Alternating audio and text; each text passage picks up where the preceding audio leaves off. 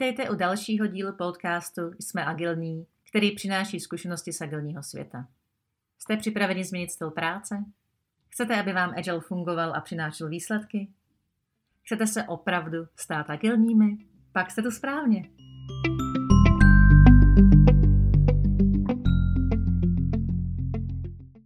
Jsem Zuzka Šuchová, agilní coach, autor několika knih, skvělý Scrum Master, agilní metody řízení projektů, agilní lídr a budu vás tímto podcastem provázet. Pomáhám firmám, týmům i jednotlivcům na jejich agilní cestě. Být agilní neznamená jen nové procesy, ale je to i změna kultury. A kulturu je těžké změnit, pokud jste ji sami nezažili na vlastní kůži.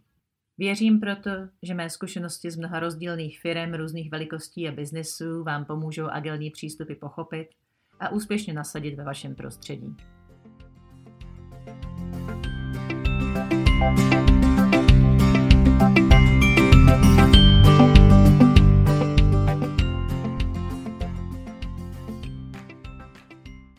Ve třetí sérii podcastů se podíváme na aspekty, které dělají spoustě začínajících agilistů problémy pochopit. Na věci, které jsou prostě jinak. Jedno z takových témat, která se neustále vrací a kterým spousta lidí na začátku té agilní cesty úplně nerozumí, jaký je rozdíl mezi skupinou jednotlivců a týmem. Tak úplně první věc, kterou je dobré si uvědomit, že tým je skupina lidí, který má jeden cíl, kteří spolupracují a dělají všechno proto, aby ho dosáhli. Na rozdíl od toho skupina jednotlivců pracuje většinou samostatně, rozdá si úkoly, občas se synchronizuje. To zase jako by jo. Ale žádná větší spolupráce tam neprobíhá. Já mám svoji práci, svoji úlohu, svoji roli. A když mám svoji práci hotovou, svoji úlohu hotovou, no tak ji někam předám, zameržuju, zesynchronizuju a vezmu si další svoji práci. Takže když se podíváte do svého prostředí, na to, jak pracujete, máte tým nebo máte spolupracující jednotlivce? Tým má jeden cíl. Táhne za jeden pro vás. Dělá věci dohromady. Týmu jsou obvyklé praktiky typu pair programming, mobbing. Jinými slovy, více lidí spolupracuje na jedné věci. Takže jak takový tým postavit, aby fungoval, aby to bylo efektivní? Ono je totiž jednodušší rozdat úlohy jednotlivcům a ty trekovat a hlídat, že se dokončí včas a správně. Ale postavit dobře fungující prostředí, který spolupracuje a je efektivní právě v té spolupráci, přináší další přínosy. Je totiž kreativní, je inovativní. Obecně na komplexní problémy takový tým má výrazně lepší výsledky. A možná bychom se měli vrátit zpátky, proč vlastně vůbec v agilním světě používáme týmy a ne skupinu jednotlivců. Skupina jednotlivců je totiž efektivní a úspěšná na řešení jednoduchých problémů. Na problémy, které jdou snadno popsat, snadno rozmyslet, snadno vykonat. V našem světě je ale poslední dobou většina problémů, které jako biznesy řešíme, velice komplexních, takzvaně VUCA. No, čili vulnerable, unpredictable, complex and ambiguous. Čili něco, co je fakt jakoby hnusný, co je nestálý, co se neustále mění pod rukama, co nejde úplně rozmyslet, protože je to komplexní. A právě na takové typy problémů je tým výrazně efektivnější a úspěšnější než skupina jednotlivců. Takže co musíme udělat, aby takový tým fungoval? Tak úplně první z takových věcí, který staví týmy důvěra. Když nemáte důvěru, ty lidi spolupracovat prostě nebudou a žádný tým nevznikne. Důvěra je taková hezká věc, ta trvá, než se postaví. Ztratíte ji strašně rychle, ale vybudovat ji trvá relativně dlouho. Jeden z takových základních pilířů, jak takovou důvěru mezi lidmi budovat, je uvědomit si, že to jsou lidi a ne e-mailové adresy ani role. A postavit vlastně nějaký vztah, nějaký osobní zážitky. Nechat něco prožít dohromady. Takže libovolná forma team buildingu. A to se mu můžeme bavit o tom, že jdou spolu na kafe, že jdou spolu na oběd, večer na pivo. No a nebo když skončíte v tom virtuálním prostředí, no tak, že si aspoň povídáte o něčem, co nemá s tou prací zase tak moc společného. O svých koníčkách, o tom, co jste dělali o víkendu, o tom, co vás zajímá, o tom, co vás baví.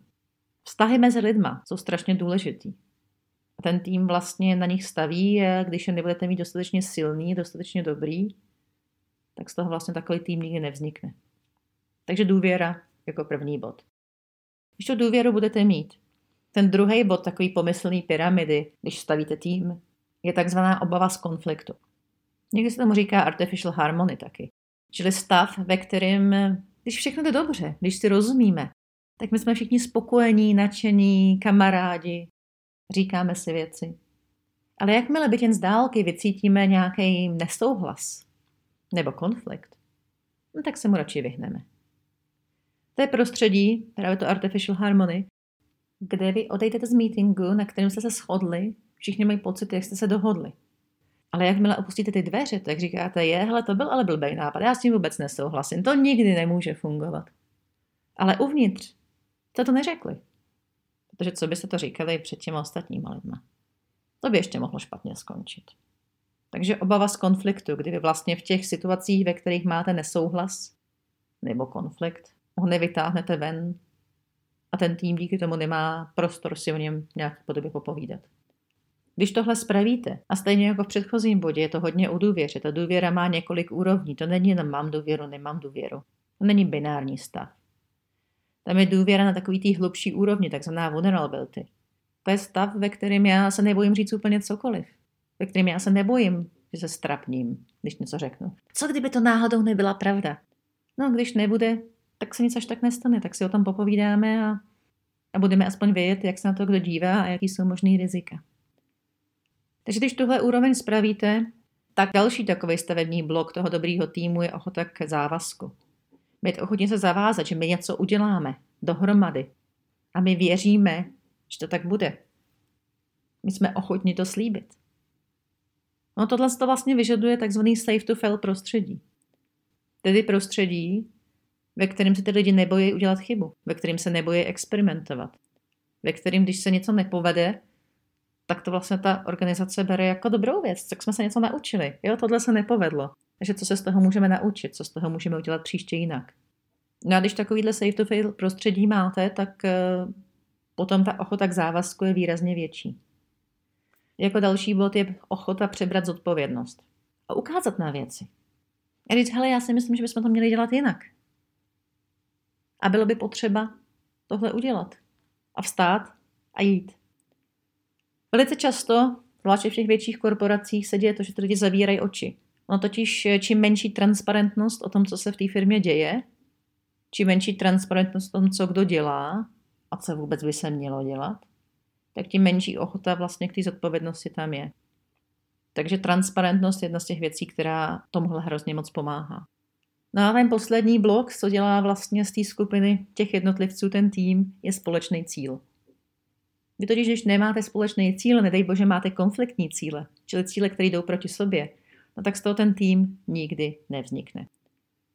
Já mám strašně ráda Scrum. Už jsem to říkal tady hodněkrát, takže to určitě není překvapení pro nikoho. Ale já mám vlastně hrozně ráda Scrum proto, že on nám pomáhá tvořit dobrý týmy.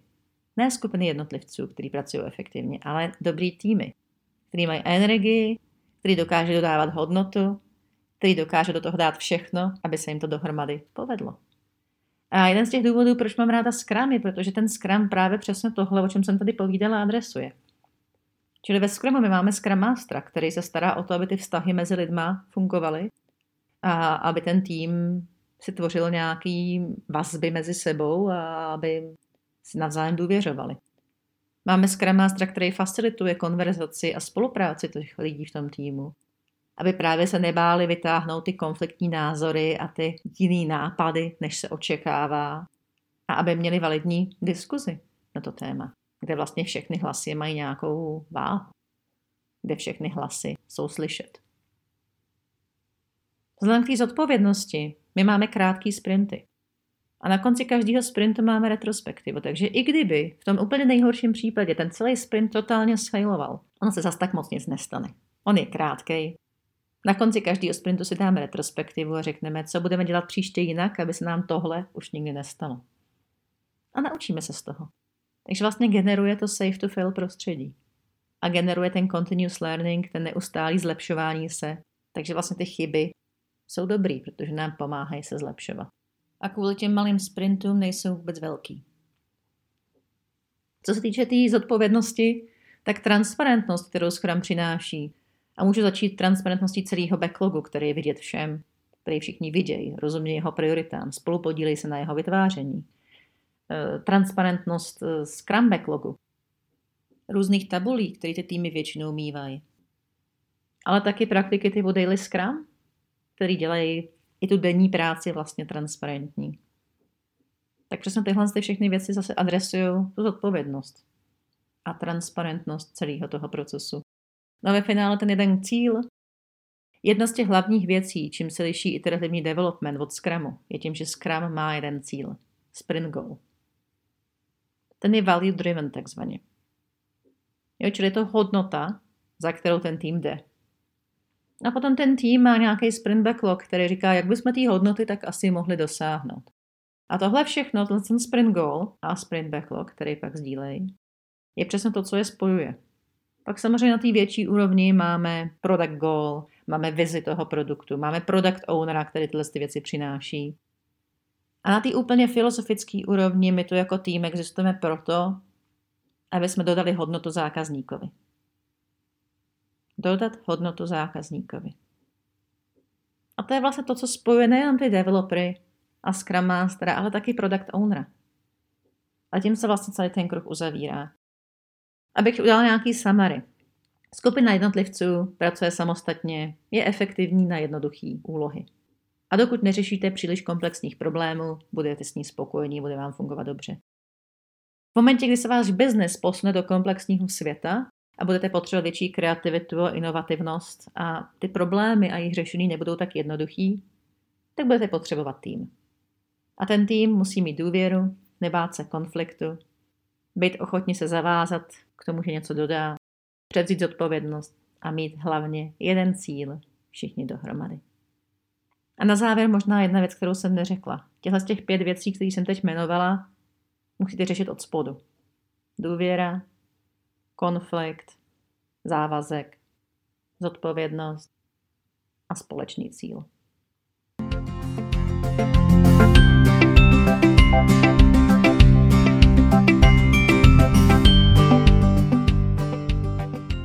Na závěr bych vám chtěla poděkovat, že jste doposlouchali tuto epizodu podcastu Jsme agilní až do konce a ráda bych vás pozvala na některý z našich agilních kurzů, abyste se o tématice agilních organizací, leadershipu a kultury v agilní firmě dozvěděli více, nebo vám doporučila jednu ze svých knih Skvělý Scrum Master, agilní metody řízení projektů a agilní leader. Více o mě a našich kurzech se dozvíte na mých stránkách sochová.cz.